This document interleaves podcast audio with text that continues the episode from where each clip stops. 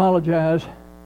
Morning, this morning I mentioned my kids and grandkids. Didn't mention my great grandkids. You know, four or five years down the stream of time, someone might mention that to them. They might get offended. So I'll mention my great grandchildren. Glad to have them. I have two, and they're both here.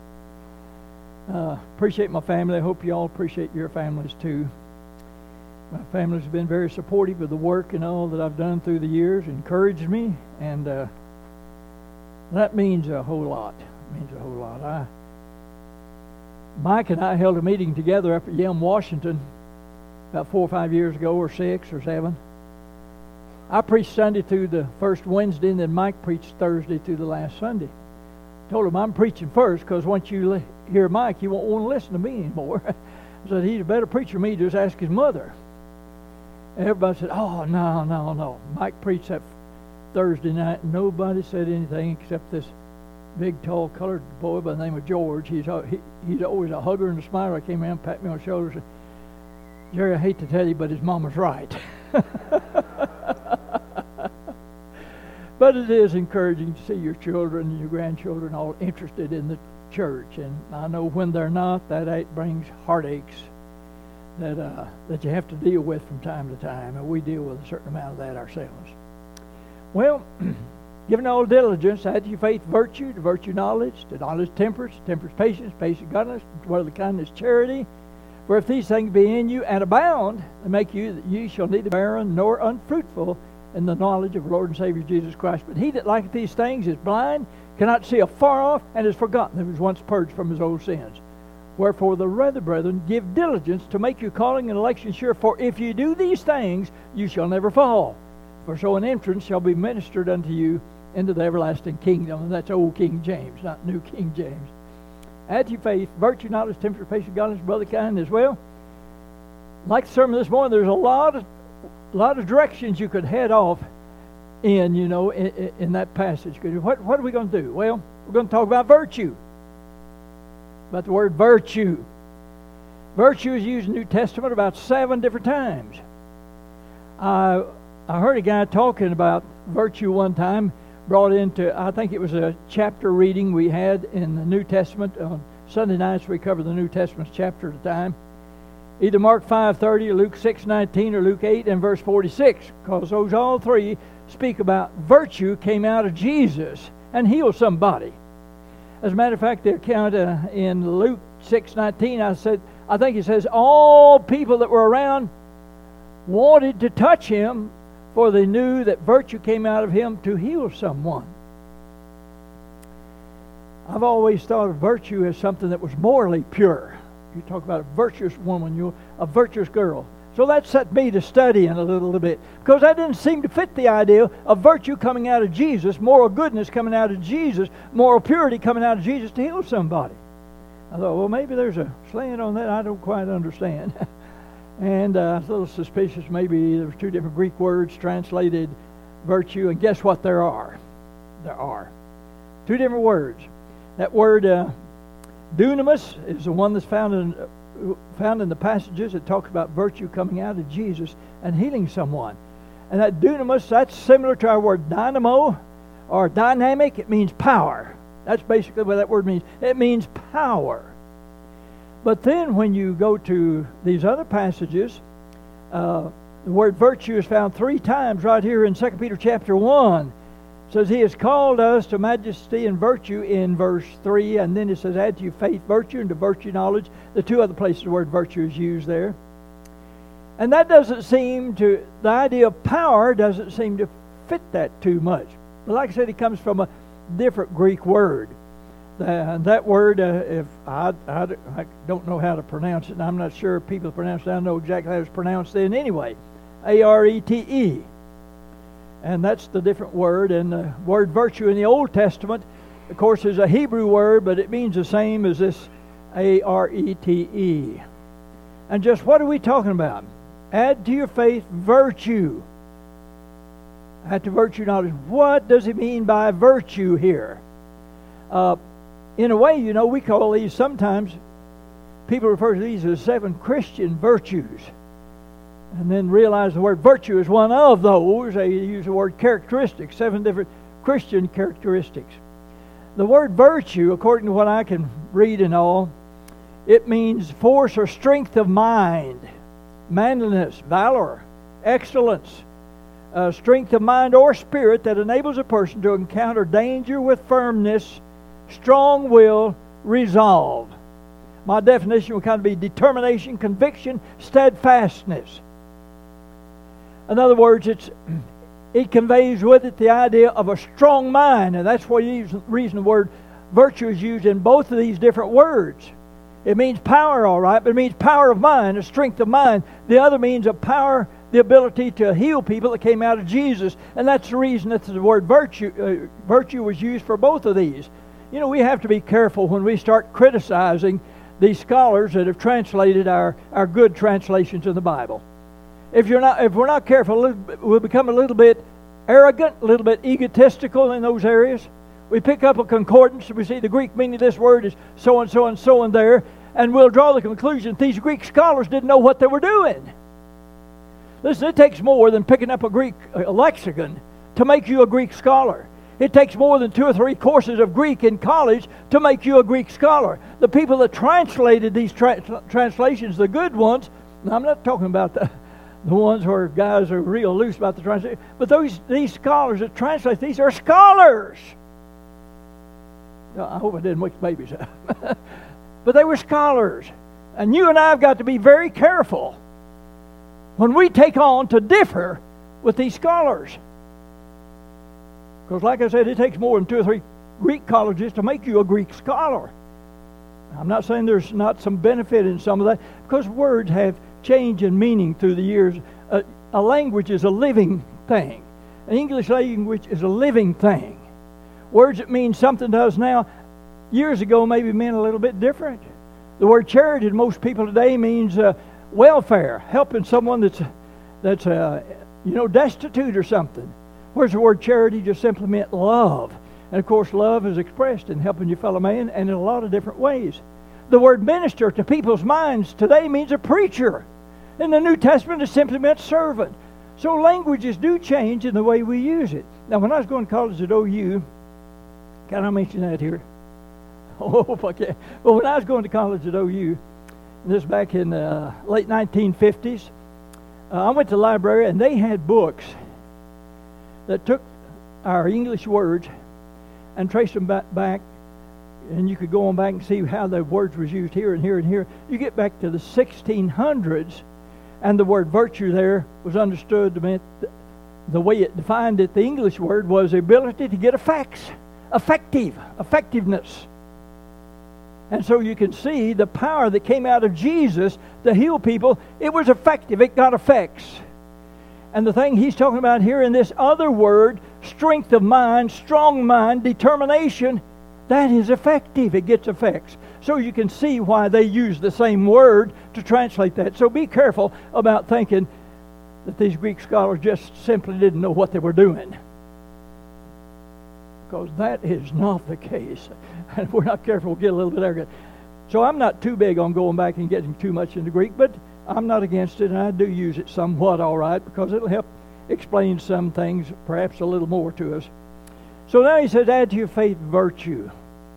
Give all diligence to add to your faith virtue. Rather than talking about seven things, you might even talk about eight there, diligence. the word diligence means that you're not lazy or slothful. In the book of Hebrews, here he talks about being not slothful, but diligent. Slothfulness, that means laziness, is the opposite of diligence. Diligence is someone that's on the ball. You take care of things when they need to be taken care of. Put the effort and all you need to do to, to take care of things. So he says, with diligence, make, uh, with diligence, add your faith, virtue, knowledge, temperance, these things. In other words, take it very serious.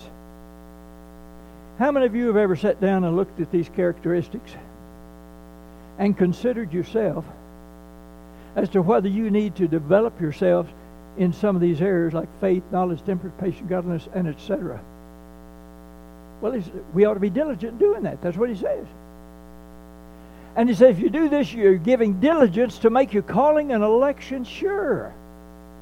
So we ought to be diligent in these things. And he says, add to your faith virtue, strength of mind, determination.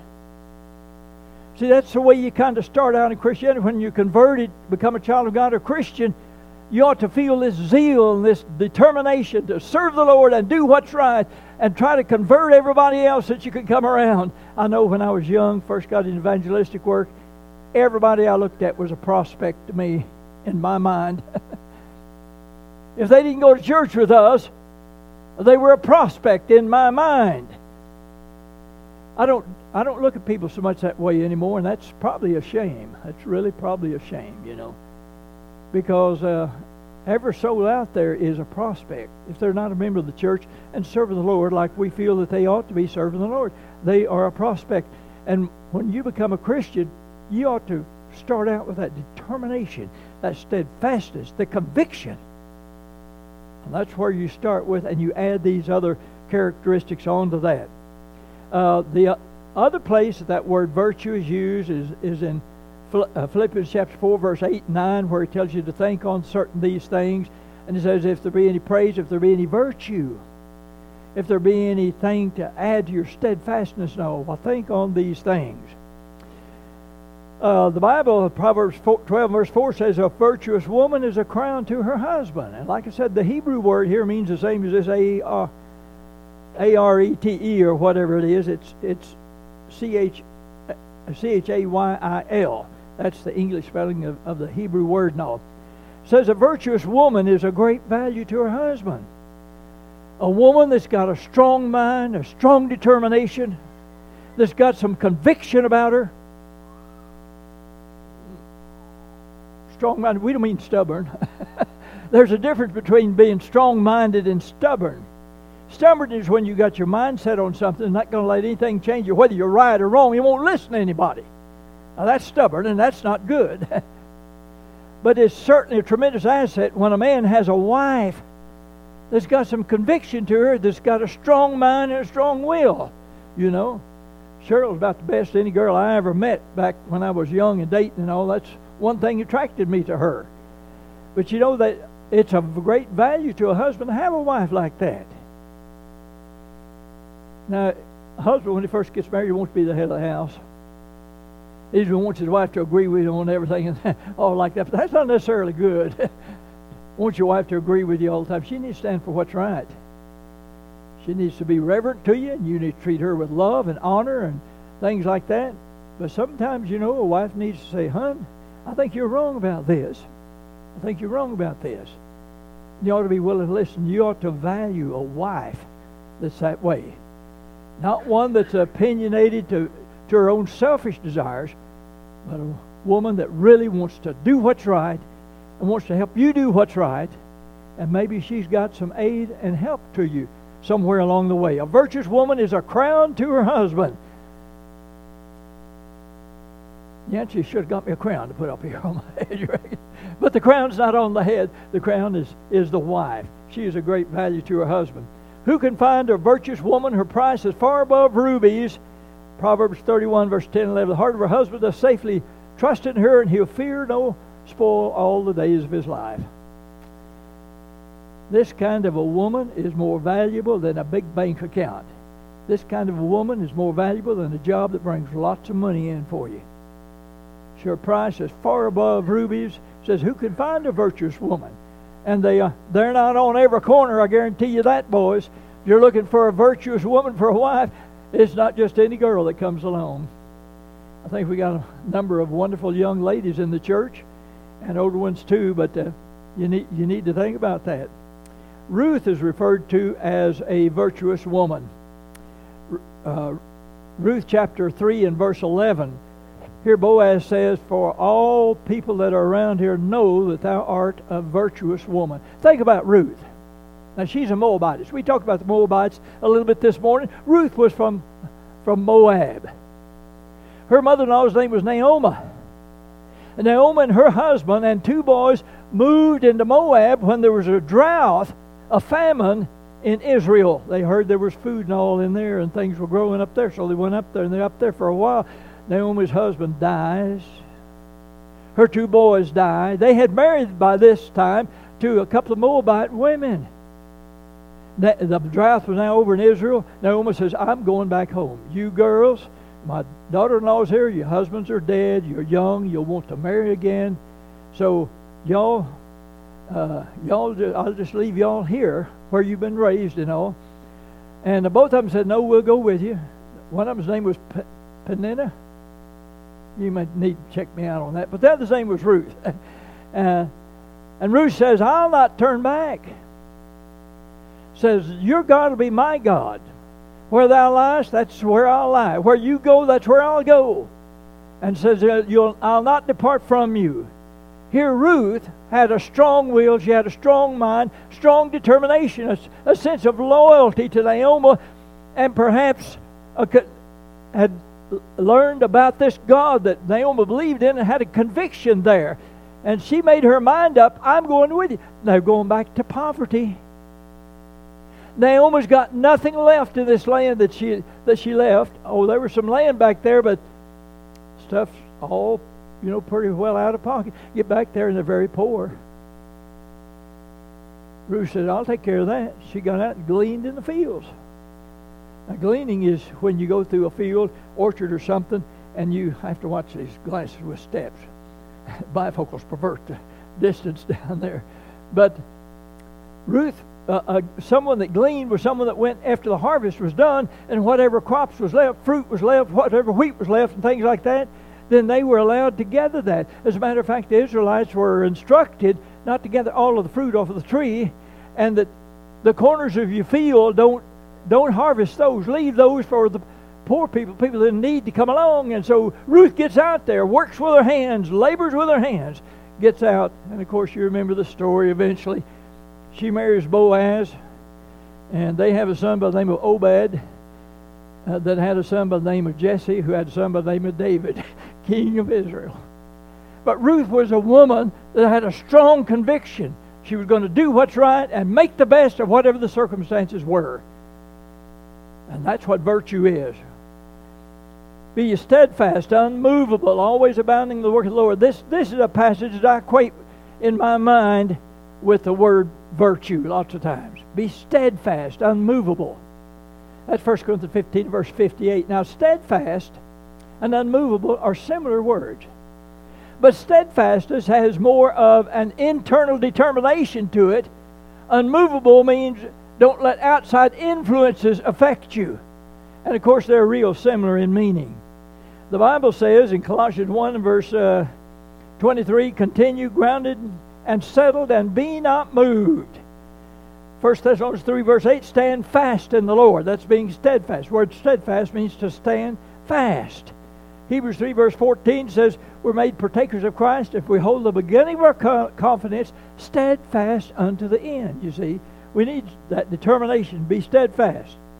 1 Peter 5, verse 8. Everybody's probably familiar with that verse. Be sober, be vigilant. Your adversary, the devil, as a roaring lion, walketh about seeking whom he may devour. The next verse, whom resist steadfast in the faith. Be determined that you're not going to let evil influences affect you. Ephesians uh, chapter t- uh, 6, verses 10 through 18 describe the Christian soldier. Talks about the armor he has on, has breastplate of righteousness. He has a sword of the Spirit and uh, feet shod with preparation of the gospel. It talks about this different armor that the Christian soldier should wear. Of course, their characteristics.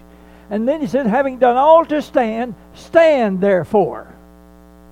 When you prepared yourself, done everything you can, then make your stand and stand for what's right.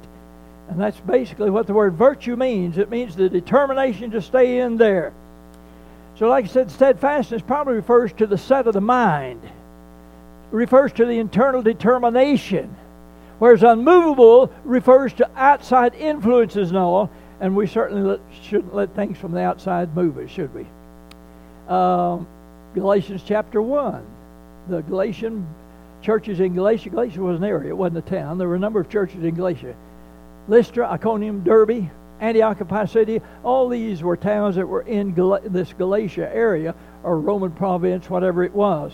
He writes to them in chapter 1, verse 6 I marvel that you're so soon removed from him that's called you into the grace of Christ unto another gospel which is not another, but there's some that would trouble you and pervert the gospel of Christ. But though we are an angel from heaven, preach any other gospel unto you than that you've received, let him be accursed. Said, even if an angel appears, be steadfast. Don't let it affect you. Joseph Smith should have listened to that. Because he claims this angel came and brought him a renewed gospel and all. And he started a big denominational group. Ephesians chapter 4 and verse 14. Here the writer, writer says this that we henceforth be no more children tossed to and fro and carried about with every wind of doctrine by the sleight of men and cunning craftiness whereby they lie in wait to deceive you. When you talk about outside influences of false teaching and immoral influences and things like that, he said, don't be, don't be like a leaf that's caught in the wind. You know, a, a leaf that's caught in the wind, whichever way the wind's blowing, that's way the leaf goes. If the wind comes from the south, well, the wind will go that way. If it comes from the north, the, the leaf will go that way, you know, with, with the wind. And he says, don't be that way in your doctrinal standards, your doctrinal beliefs and convictions. Be steadfast. Don't be carried about with every wind of doctrine that comes along. A similar thought in James chapter 1, where he talks about the waves of the sea and how they're driven with the wind, you know. Whichever way the wind is going, that's the way the waves of the sea go. And here he says a person that goes this way and then that way is double minded, the way James puts it.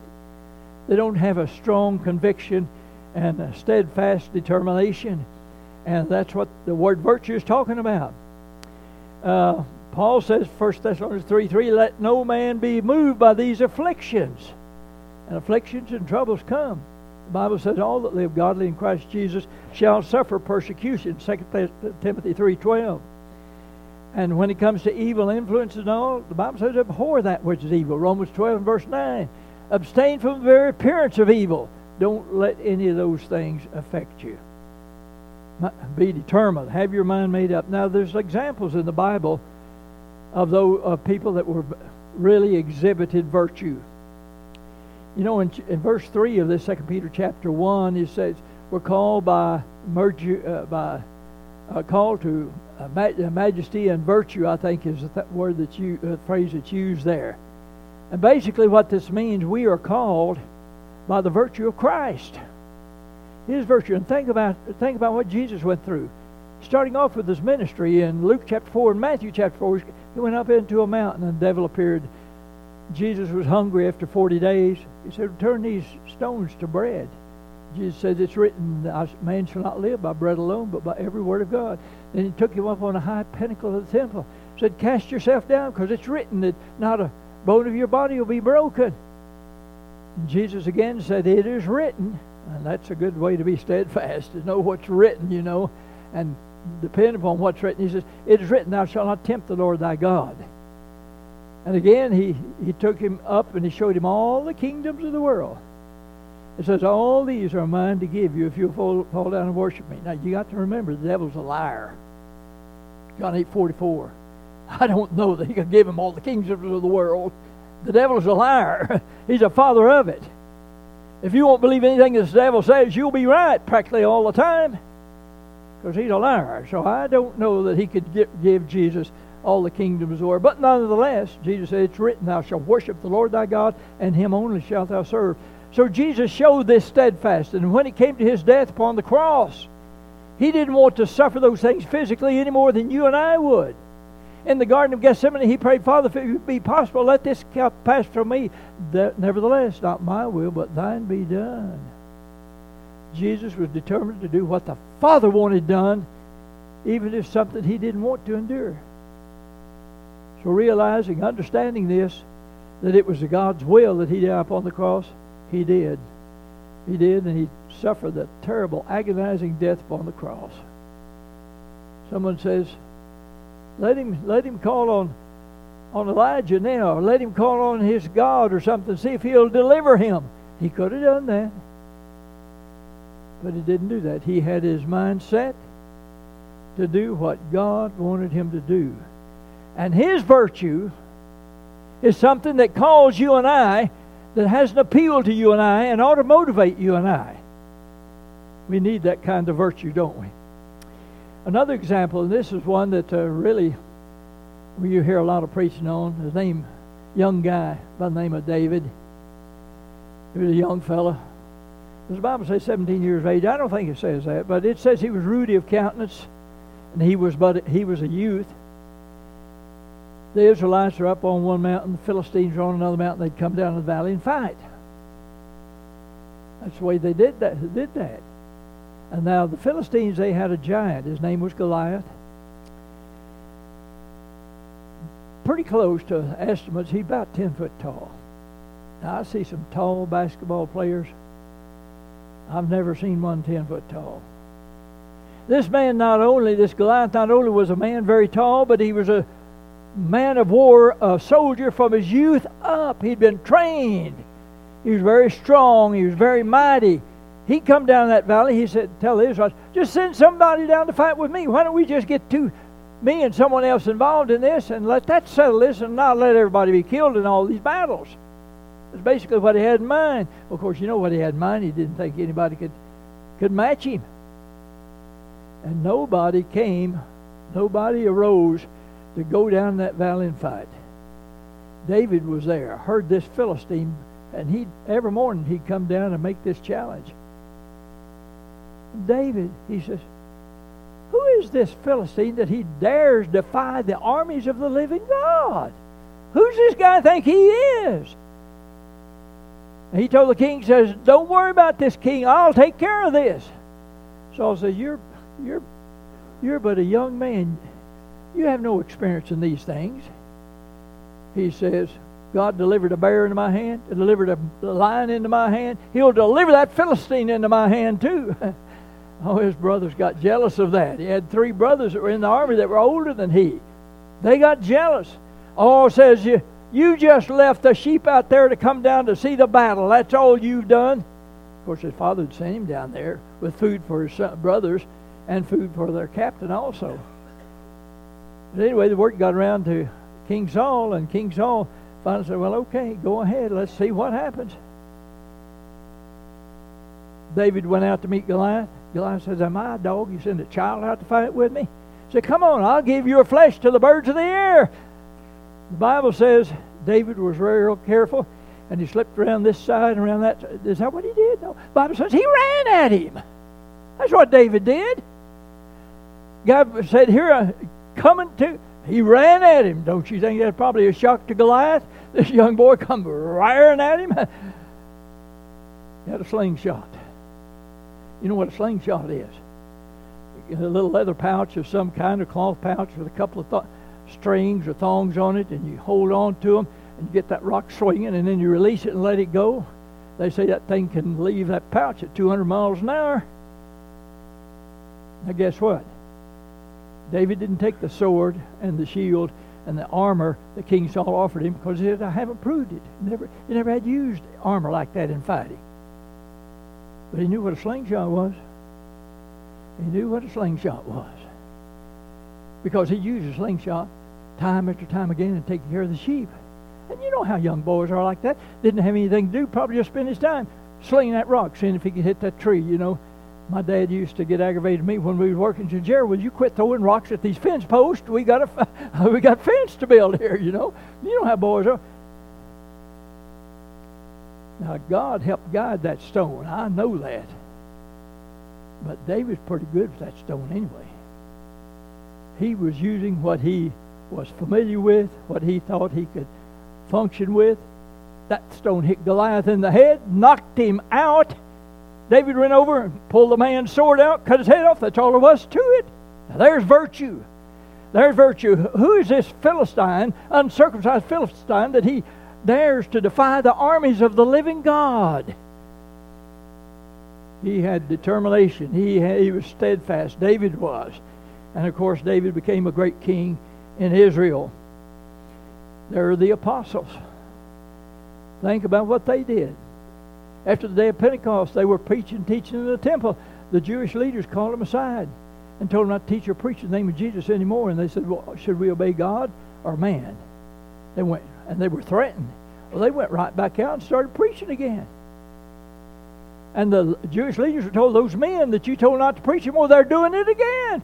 they went and brought them in again. And Peter basically said the same thing. Should we obey God or man? And of course, they beat them, turned them loose. You know what they did? Went right out and preached again.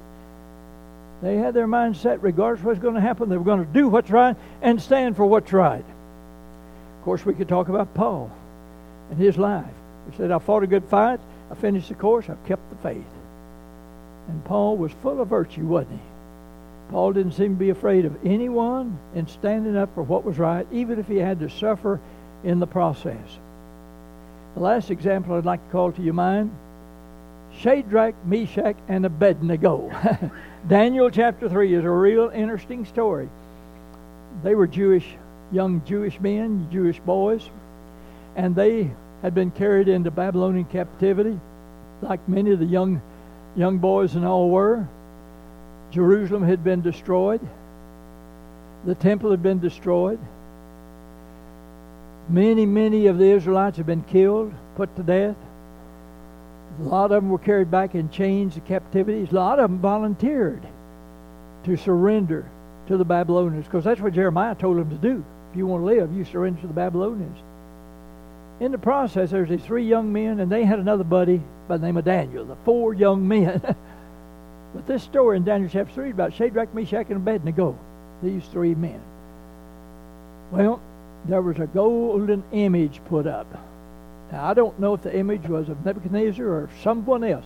A big, tall, golden image put up, about nine foot tall, if I remember right. Y'all can check that out on the cubits and all. Figure about a foot and a half to the cubits, you'll get pretty close. And they said, now, anytime you hear the sound of the trumpet and the flute and the, and uh, well, all these different instruments, you when you hear that, fall down and worship that image. Now, there were some of the Babylonians did not like these Jewish children or any of the Jews. And they told Nebuchadnezzar, said, hey, three men important in your in your kingdom, Shadrach, Meshach, and Abednego, they, they don't fall down and worship this image. And Nebuchadnezzar said, bring them forth, bring them forth. And it says, Shadrach, Meshach, and Abednego. Now, when you hear the sound of this music, if you were to fall down and worship that image, nothing will happen. But if you don't, I'm going to throw you in the fiery furnace. Then we'll see if your God can help you. You know what they said? They said, We will not fall down and worship that image. And if God will save us, fine. But, but if not, we will not worship that image. And we will not, you know, get involved with your God and all. Heard a guy preach on that one time. He called it the but if not faith. The kind of faith that, well, I've got faith in God. If He helps me, fine. But if He doesn't, I'm going to do what's right anyway. I'm going to do what's right anyway. You and I need to be that way. We all face problems and troubles sometimes. We pray that the Lord will help us out of those troubles and problems, whether they're health problems, economic problems, or family problems, or church problems, or whatever they are. Sometimes, for whatever reason, God sees fit to do certain things, and to leave some of these problems. Sometimes He doesn't. The why and the wherefores we may not know. And if God helps us, that's fine. But if not, we're not going to give up anyway. We're going to stand for what's right.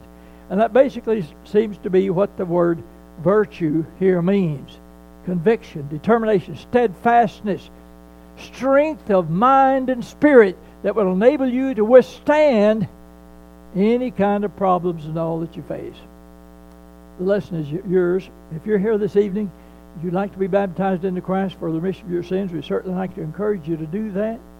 Now, I know usually we sing invitation songs at the end of services, and we have a habit of just standing up, getting the book, and singing along, and that's good to do that. But if you need to do something about your soul, don't just take it for granted. Respond to the invitation, be baptized into Christ for the remission of your sins. And you can start off with a little virtue, the determination to do what you ought to do for the salvation of your soul. So if you're here this afternoon, you desire to be baptized into Christ, or maybe you desire the prayers of the church, either one, we invite you to come we stand and sing the song selected.